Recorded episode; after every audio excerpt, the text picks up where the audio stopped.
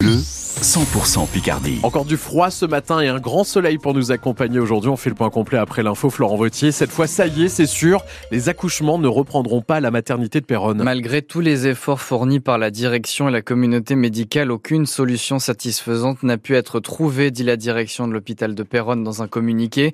Depuis la fin mai 2023, il manque des soignants, notamment des sages-femmes et des anesthésistes. La suspension des accouchements a donc été plusieurs fois prolongée, mais cette fois c'est définitif. À la place de la maternité sera mis en place un centre périnatal de proximité pour accompagner les femmes enceintes et leurs enfants jusqu'à deux ans.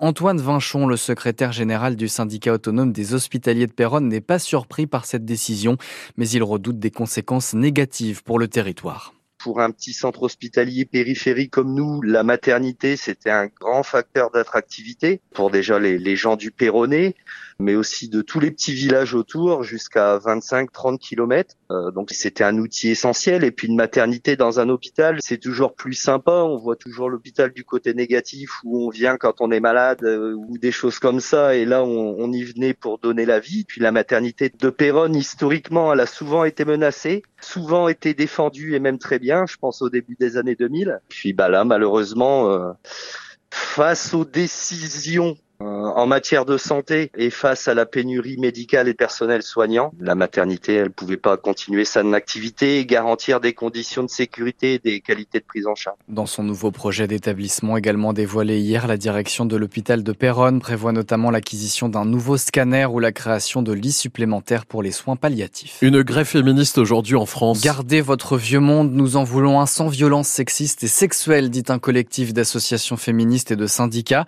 Il appelle à des rassemblements devant les tribunaux et les préfectures de France aujourd'hui, notamment à Amiens ce soir à 18h devant le palais de justice. On vous en a parlé cette semaine sur France Bleu Picardie. L'an dernier, les plaintes pour violences intrafamiliales ont augmenté de 25% dans la Somme. C'est le début aujourd'hui du procès de l'affaire Geneviève Leguet. En mars 2019, cette militante d'attaque est gravement blessée à Nice par une violente charge policière lors d'une manifestation des Gilets jaunes. La septuagénaire est hospitalisée pendant deux mois. Le commissaire en charge des opérations ce jour-là est jugé jusqu'à demain pour complicité de violence par une personne dépositaire de l'autorité publique. 7h32, un premier pic de consommation d'électricité en 2024 a été atteint hier soir. C'est l'une des conséquences des températures négatives cette semaine. Elles se poursuivent d'ailleurs ce matin. Il fait encore jusqu'à moins 5 degrés dans la Somme. Les trois départements picards sont toujours en vigilance jaune grand froid. Et avec ce froid, on consomme plus d'électricité. Et à partir du 1er février, ça va continuer de nous coûter plus cher. 10% en plus, Elia Bergel.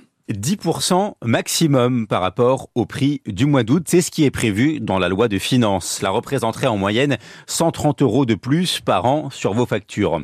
La balle est dans le camp du gouvernement qui peut décider ou pas d'augmenter les tarifs de l'électricité, même si la France en produit au point de pouvoir en exporter. C'est donc via une augmentation des taxes que les prix risquent de grimper, car l'exécutif fait la chasse aux économies. Le plus dur est devant nous, a mis en garde Bruno Le Maire il y a quelques jours. Le ministre de l'économie et des finances en mission pour trouver 12 milliards d'euros d'ici 2025. Ces températures froides rendent encore plus difficiles les conditions de vie des personnes sans abri. Deux d'entre elles sont mortes mardi dans les Hauts-de-Seine et dans le Vaucluse. Dans la Somme, la préfecture dit avoir doublé le nombre de maraudes.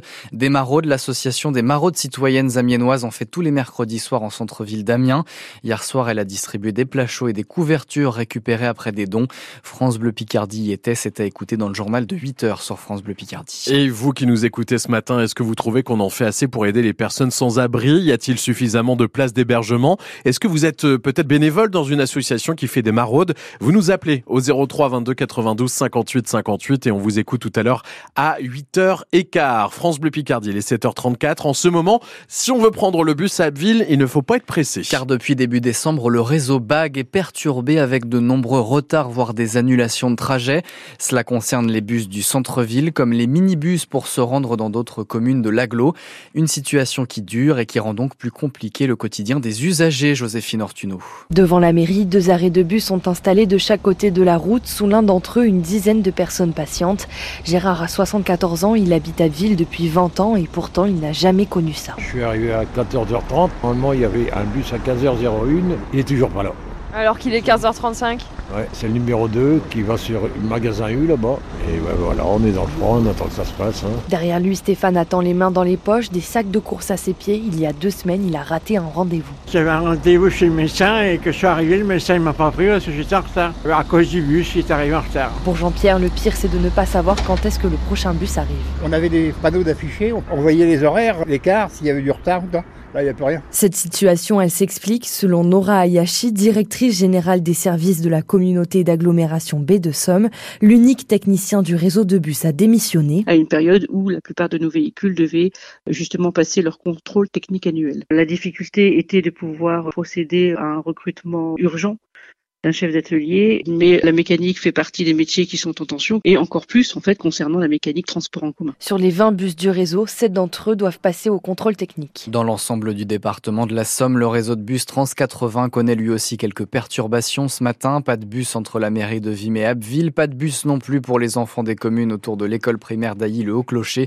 À chaque fois, le conducteur malade n'est pas remplacé. Une étape marathon aujourd'hui sur le Dakar. Pour la première fois dans l'histoire du rallye, les concurrents auront deux jours pour faire 572 km de spécial.